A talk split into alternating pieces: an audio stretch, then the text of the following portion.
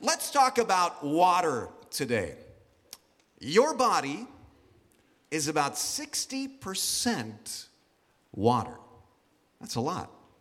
I looked this up. That means that if you're about 170 pounds like me, you are carrying 13 gallons of water in your body. You are going around with 13. Most of your weight is water. That's why you cannot live without water. When you're dehydrated, you get muscle cramps, headaches, fever, kidney failure, fatigue. Thirst is agony. And perhaps some of you are thirsty right now.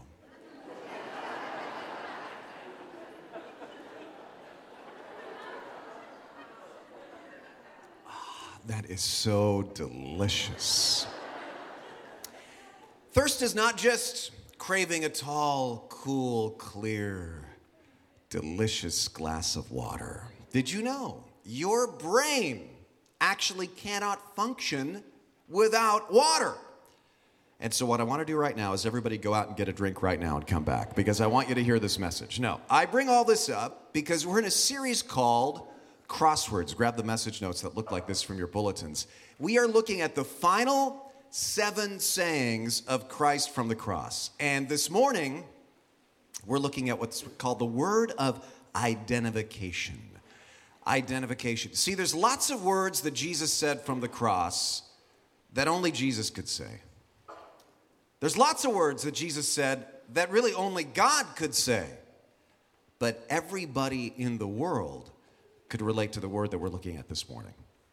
Everybody in the world has said the word we're looking at this morning when Jesus said, I am thirsty. It's in John chapter 19, and the scene John describes is painted here in one of the oldest illuminated manuscripts of the Gospels that yet exists. It's from Syria, and here's what this is showing Jesus had been hanging on the cross for six hours.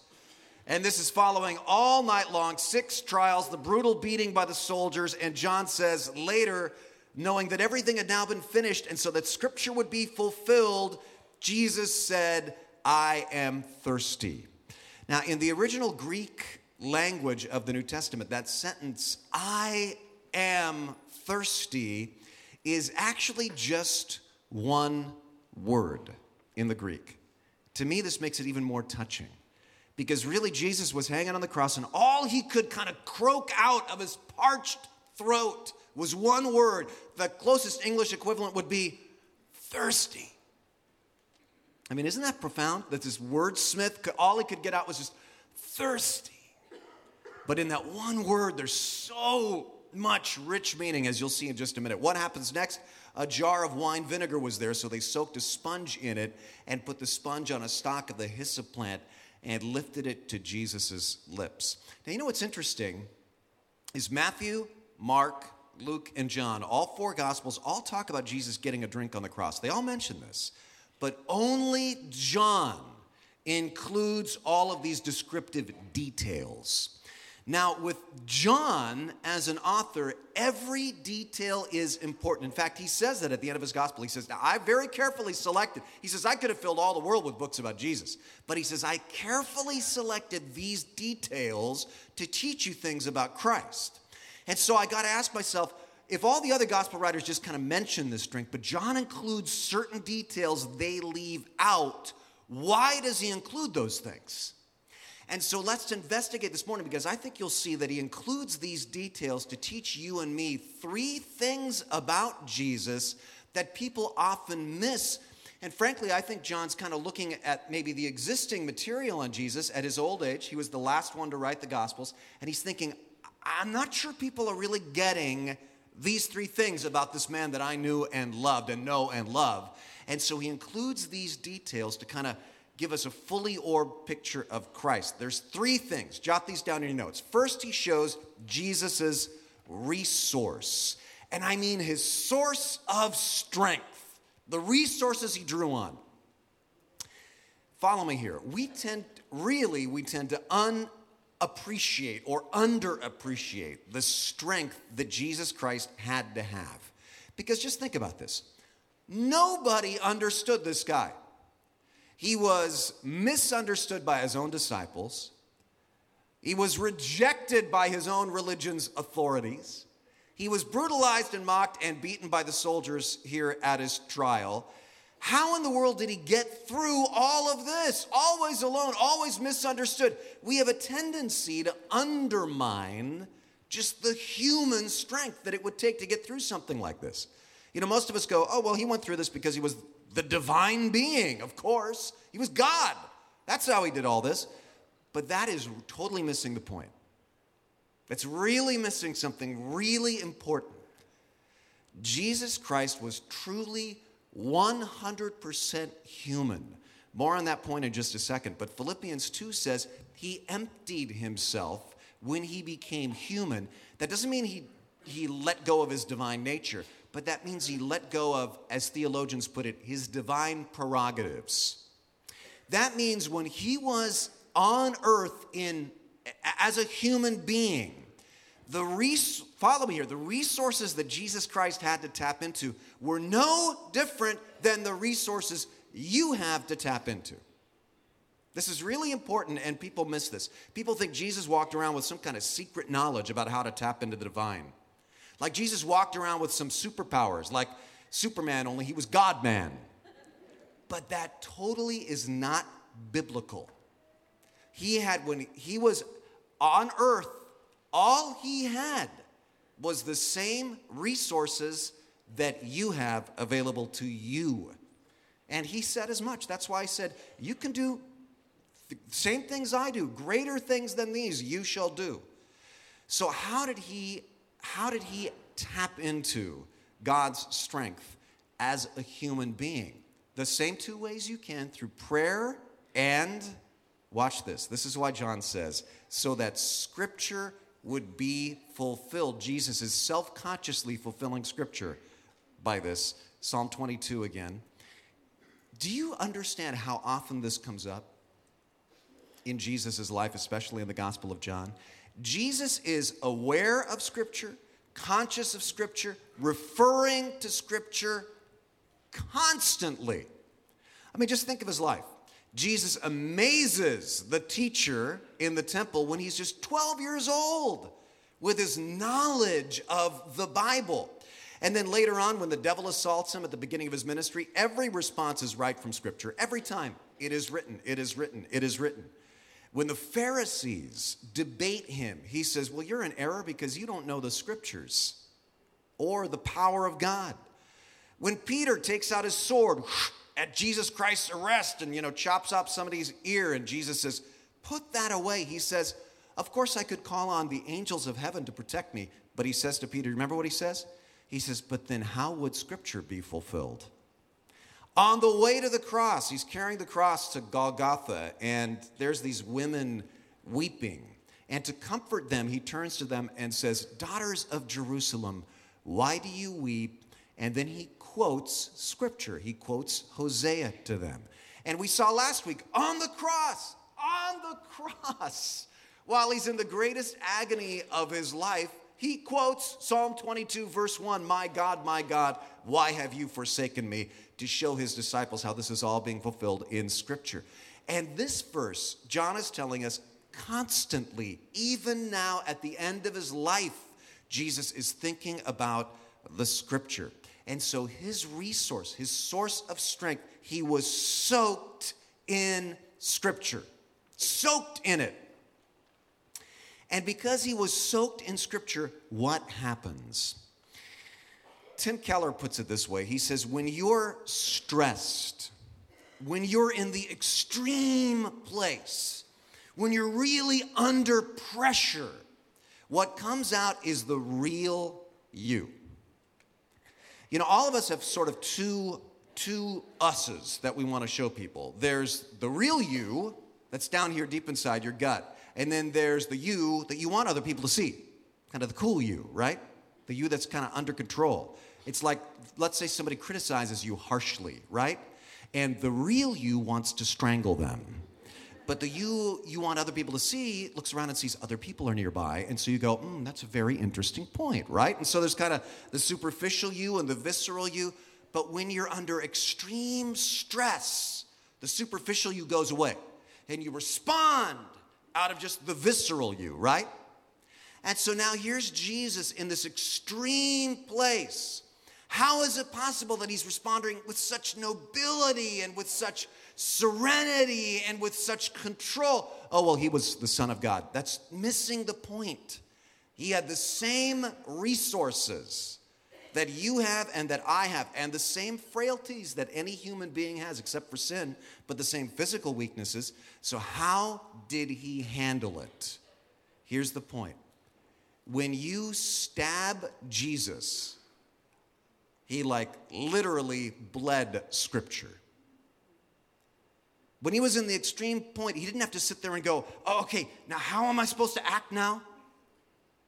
His nobility, his courage, his faith, all of that, his peace, all of that happened because he was just saturated with scripture. Now, here's why I want to point this out. All the time, I have people tell me, I love Jesus, but I really don't like the Bible. I love Jesus, but the Bible's just weird. Jesus is cool, but there's a lot of things about the Bible that offend me, like that. And there's a lot of things about the Bible that confuse me, like this. And so I'm not into the Bible, but I'm just kind of into Jesus. And it becomes kind of the Jesus of their imagination. Why does that not work for me? Because if you say if you say Jesus is Lord, if you say Jesus is amazing, if you say Jesus is my savior, died for my sins on the cross and rose again, then one of the things that follows is Jesus loved scripture. Jesus loved the Bible. Jesus was soaked in scripture and if you love Jesus, you you're going to want to be soaked in scripture too. You say I don't there's parts I don't understand. How about starting in the parts that Jesus apparently loved because he quotes them all the time, the Psalms and the book of Isaiah? Jesus is constantly referring to those two books of the Bible. Why don't you just start there? And, and they were like the soundtrack to his life, and they can be the soundtrack to your life too. If Jesus needed scripture to face the extreme times in his life, how much more do you and I need scripture?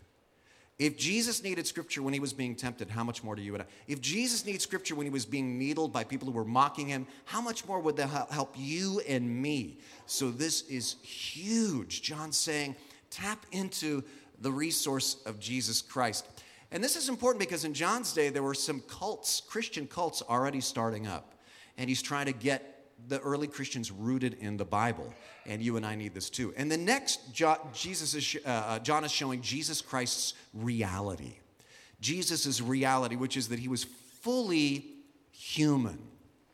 100% human. Jesus was not 50% God and 50% human. He was 100% human and 100% divine. Chapter 1 of the Gospel of John, John starts with the Word it was God, but then he goes right to, and the Word became flesh and made his dwelling among us. Flesh, really physical, real. And that's why here, John, I think it's very important for John to say, not just Jesus got a drink, like Matthew, Mark, and Luke say, but John's like, I got to tell you a detail. Before he got the drink, Jesus said, thirsty, thirsty. See, I'm, I'm just curious. How, how many people in this room have ever been with somebody who was dying, somebody in the last week of their lives, let's say, maybe a friend, or maybe it's because of your profession, you're a nurse or a doctor or a relative. How many of you have been at somebody's bedside, say, in the last week of their lives? Can I see a show of hands? It's most of us here. It's most of us.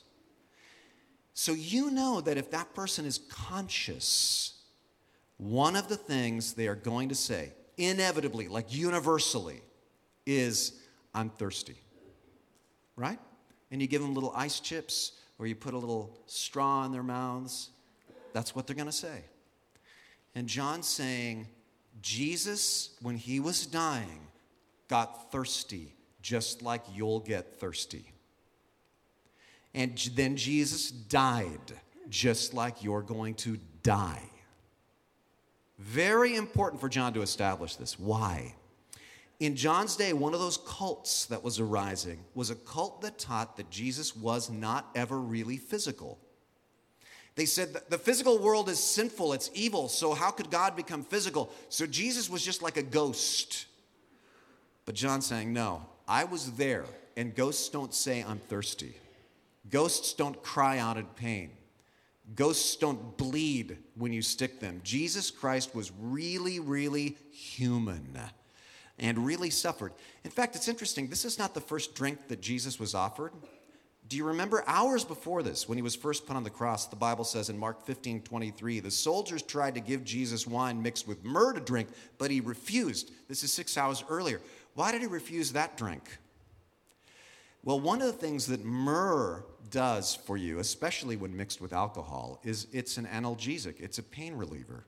It's still used that way to this day. And so Jesus has lots of uses, but that's one of them. And Jesus did not want to be anesthetized when he was going through the suffering. He wanted to experience the full depth of the suffering on the cross because he wanted to physically feel all of this. Why is this important to you? Maybe you are dealing with physical pain. This is so reassuring because you can know Jesus understands physical pain. He really gets it. Or maybe you're emotionally in pain, you're beaten down. Jesus knows emotional pain. He was not anesthetized. He was not a ghost. He was abused. He was rejected. He was mocked and bullied. Have you ever been mistreated or misunderstood or devalued? Jesus, too. He knows what you're going through. You're on, not alone. You have a Savior who gets it because He was truly one of us.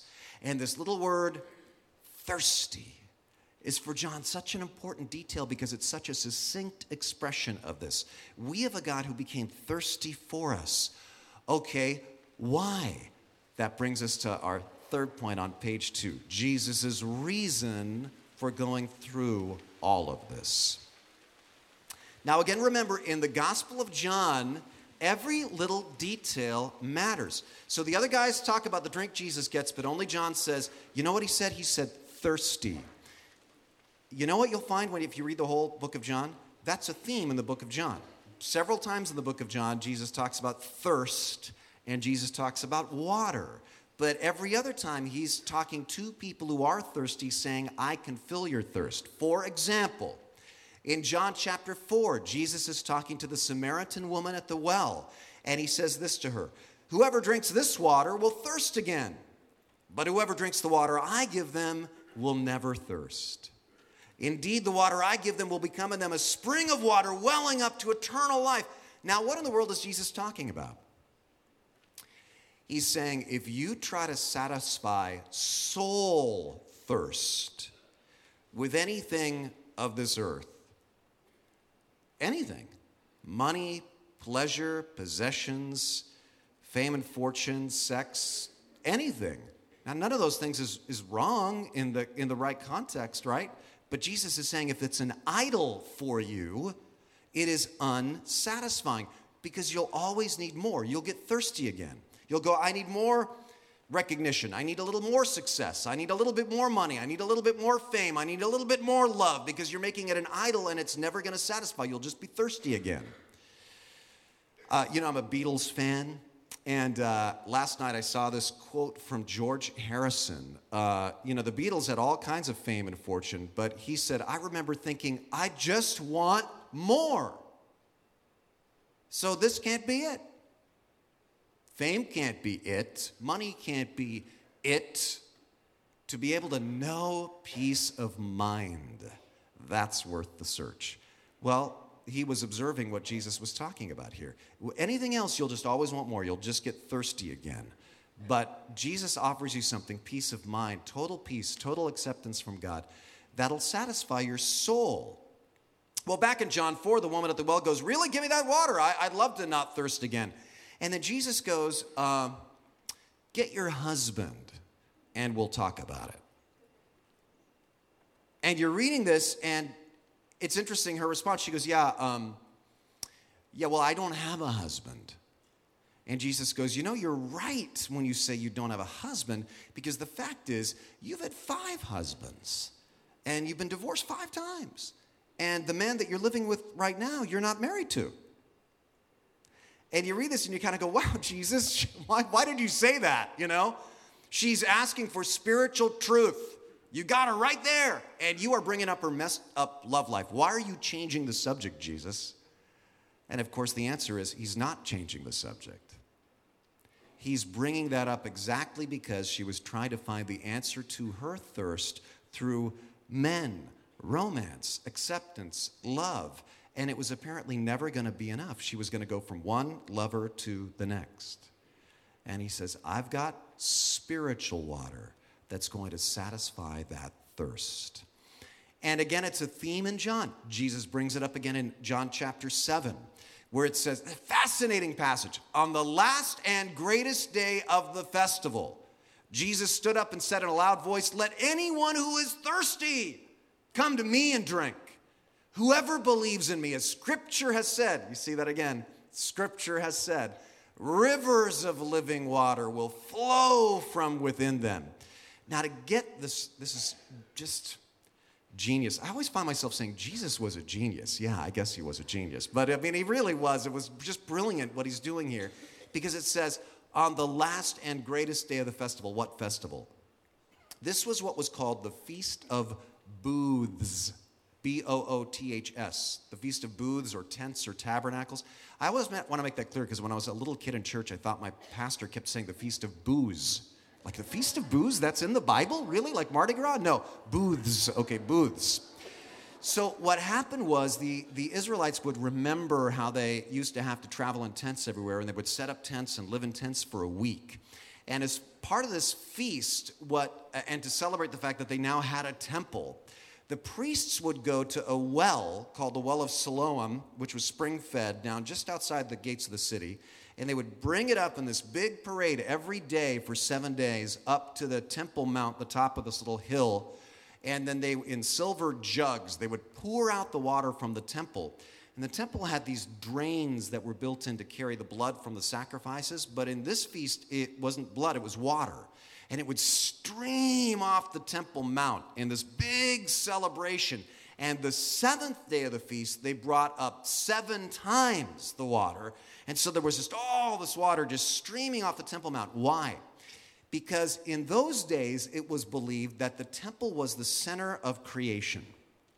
And that when God was going to come to cre- recreate the world, to start the kingdom of God on earth, that it was going to start at the temple and rivers of life will flow out of the Temple Mount, and every place on earth that these rivers of, of living water touch, the earth will turn back into Eden again. It'll all become green and lush, and as the water flows from the temple to the whole earth, all sin and sadness will evaporate and God's kingdom will come to earth because the rivers of life will flow from the Temple Mount. And so this annual festival was sort of a, an anticipation of that. And on the last day of the festival, Jesus stands up and says this. He says, Hey, you know what? The temple actually isn't the source of living water. I am. And the temple isn't where rivers of life are going to flow out to change the world. You are. Because rivers of life will flow from you abundantly to everybody you come into contact with when you have me, the Lord, inside of you. The kingdom of God is going to start from you and spread this way. And then here on the cross, he's fulfilling the purpose of the temple and making it possible for rivers of life to be inside of us. How's he doing this? Again, details. John describes an interesting detail in this scene. He says they put the sponge on a stalk of the hyssop plant. Now, it was a, another annual Jewish feast when Jesus was crucified. What feast? The Passover. It was the Seder. What was the Passover? Well, the Passover was when the people of Israel remembered how God delivered them from slavery in Egypt. And God warns them. He says, The angel of death will come tonight. But I want you to take a lamb without blemish and sacrifice that lamb. And before your dinner together, I want you to take some of that lamb's blood and go to the doors of your houses and dab the sides and the top of the doors with blood so that when death comes, it will pass over you. And the doorway of your house, which used to lead to slavery in Egypt, is going to lead to your freedom. And that's where we get the word Passover from. Now, watch this This next verse is from 1400 years before the crucifixion, where God is telling the people of Israel how to do this. Take a branch of the what plant? Hyssop plant. Dip it in the bowl filled with blood, and then wipe the blood on the sides and tops of the door frames. The branch of what plant again? Hyssop. So when John sees them taking a hyssop, plant and holding it up to Jesus, who's bleeding there for the sins of the world, John goes, Oh my goodness, there's another sign. The dots just keep connecting. This is the true Passover lamb of God dying for the sins not of a family, but for the human family. This is the ultimate lamb without blemish. And he bled from his head and his side and his hands, like in Passover. Blood on the top and the sides, making the shape of a cross and he now became the door, the way out of slavery and into freedom. And John's just tripping out here. You could say that Jesus was thirsty to quench my thirst. He was thirsting so that we can have the living water. He's going through deep thirst so that you and I never have to be thirsty again. So this is why John's going, "Oh man, there's some more details you need to know about that drink that are just that I've been thinking about for years and they are just amazing." So what's my response to all this? Well, two things I ask myself. First, will I offer water to him? Will I offer water to Jesus? What am I talking about? Think about it. Somebody in the crowd heard him thirsty. And somebody got a branch and put a sponge on it and held it up to Jesus. Someone had the privilege of assisting Jesus Christ when he was thirsty. Wouldn't that have been awesome? To, to be the person who was on it and did that for Jesus while he was dying. You might say, yeah, that, that'd be awesome, but that's over. It's not over because, in a way, he's still asking, and you still have the privilege of helping. You say, What are you talking about? Jesus said, One day people are going to come to me, and they're going to say, Lord, when did we see you hungry and feed you, or thirsty and give you something to drink? Truly, I tell you, whatever you did for one of these, the least of my brothers and sisters, you did what? For me. You know, a lot of people don't know that the verse we're looking at today, John 19 28, where Jesus says, I thirst, that was the life verse of Mother Teresa. Mother Teresa, who started there in Calcutta, India, taking in people who were literally dying, and she'd take in little kids or, or old people, whoever needed it, and she started these system of homes, the Sisters of Charity, and they would help people out who needed their help. But in every one of the homes of the Sisters of Charity, in every one of them, there was something that was the same. Wherever they were, all over the world, there was an image of Jesus on the cross, and beside the words, I thirst. Because Mother Teresa said, We are quenching the thirst of Christ by helping others who are thirsty. Matthew 10 42, if you give even a cup of cold water to one of the least of these my followers, you will surely be rewarded. Even just giving a cup of cold water to somebody who's thirsty. Jesus says, Man, that's so important to me. This is huge because God is saying, a lot of times, you know, we, we're not really doing anything for God because we're saying, I, I want to do a great thing for God. I'm waiting for the great opportunity.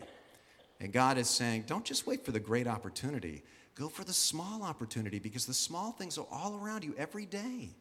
And he who's faithful with little will be given much.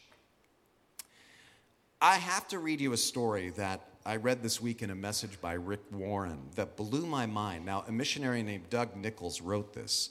He was living in India at the time, and he had tuberculosis.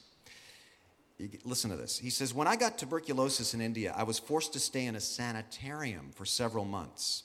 I didn't speak the language, but I tried to give Christian literature in their language to the patients, to the doctors, the nurses, but everybody politely refused. He says, The first few nights I woke up around 2 a.m. coughing.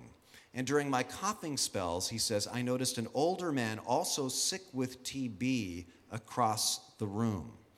Now he says that this older man sat up on the edge of his bed and rocked back and forth and tried to get up, but, but he couldn't get up. And finally, after what much kind of whimpering, he kind of laid back down in his bed. And Doug says, I noticed this happening, but I didn't know what he was trying to do.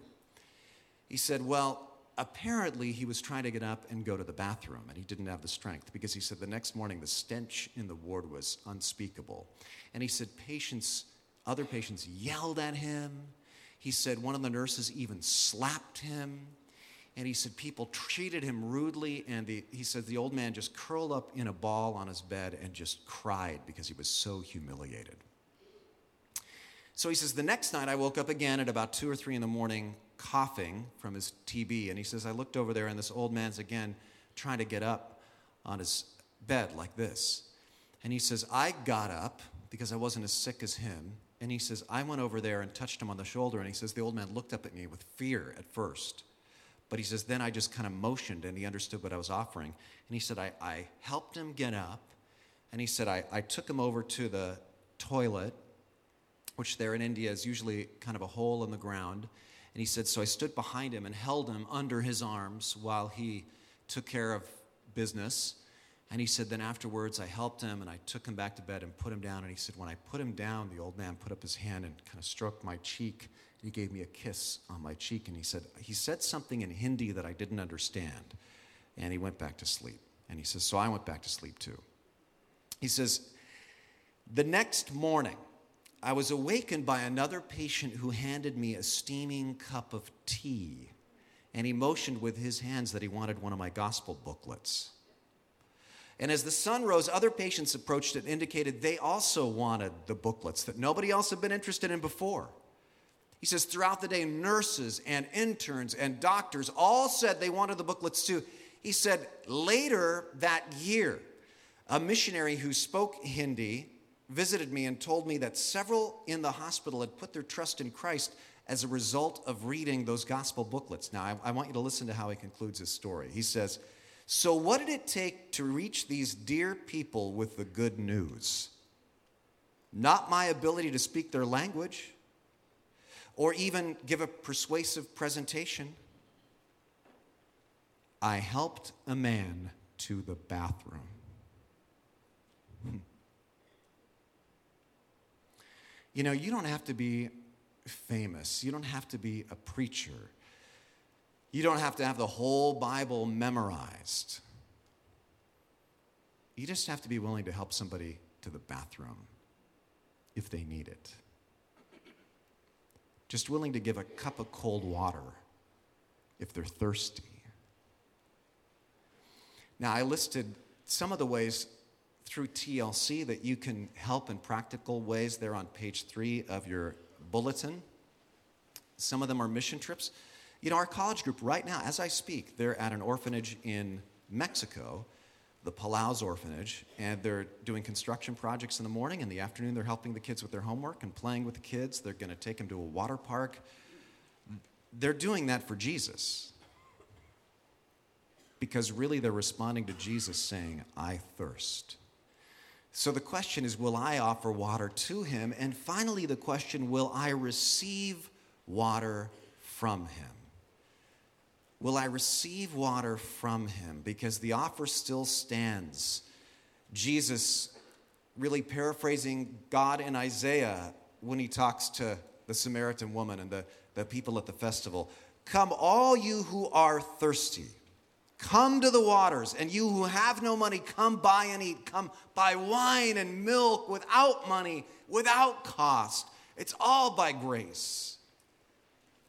You know, Jesus is still offering himself to you. What a beautiful way to put what it means to accept Christ. He's saying, Are you thirsty? Are you thirsty? Spiritually, then have a drink.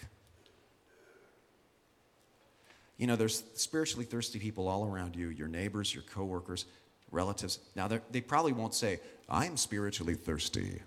This is how I diagnose my problem.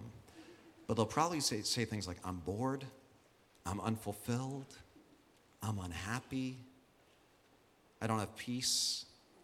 That's spiritual thirst. And you can help them by offering them a drink of water. One very low pressure way to do it is invite them to Easter coming up in just a few weeks. But if you're spiritually thirsty, the only way to really quench that thirst for the long haul is to come to the one who thirsted for you. And he's still thirsting to know you. So let's have a drink. Would you pray with me together? Let's bow our heads. With our heads bowed, I just want to invite you to follow me in a prayer right now. Something like this. Just say, Dear Jesus, I realize that I often look to other things to find fulfillment and satisfaction, but I re- realized again today that what I'm really thirsty for is you, a relationship with God, peace of mind. And so I come to you, Jesus. I want that drink of living water so it overflows out of me and pours into the lives of others, even if it just means giving a cup of cold water to somebody. And Lord, thank you that you understand my pain. Thank you that you were 100% divine and 100% human, so you came to experience what we all experience. And so I open my life totally to you, and I ask you to fill me with your love and help me to come to you every day to get filled and refilled. And I pray this in Jesus' name. Amen.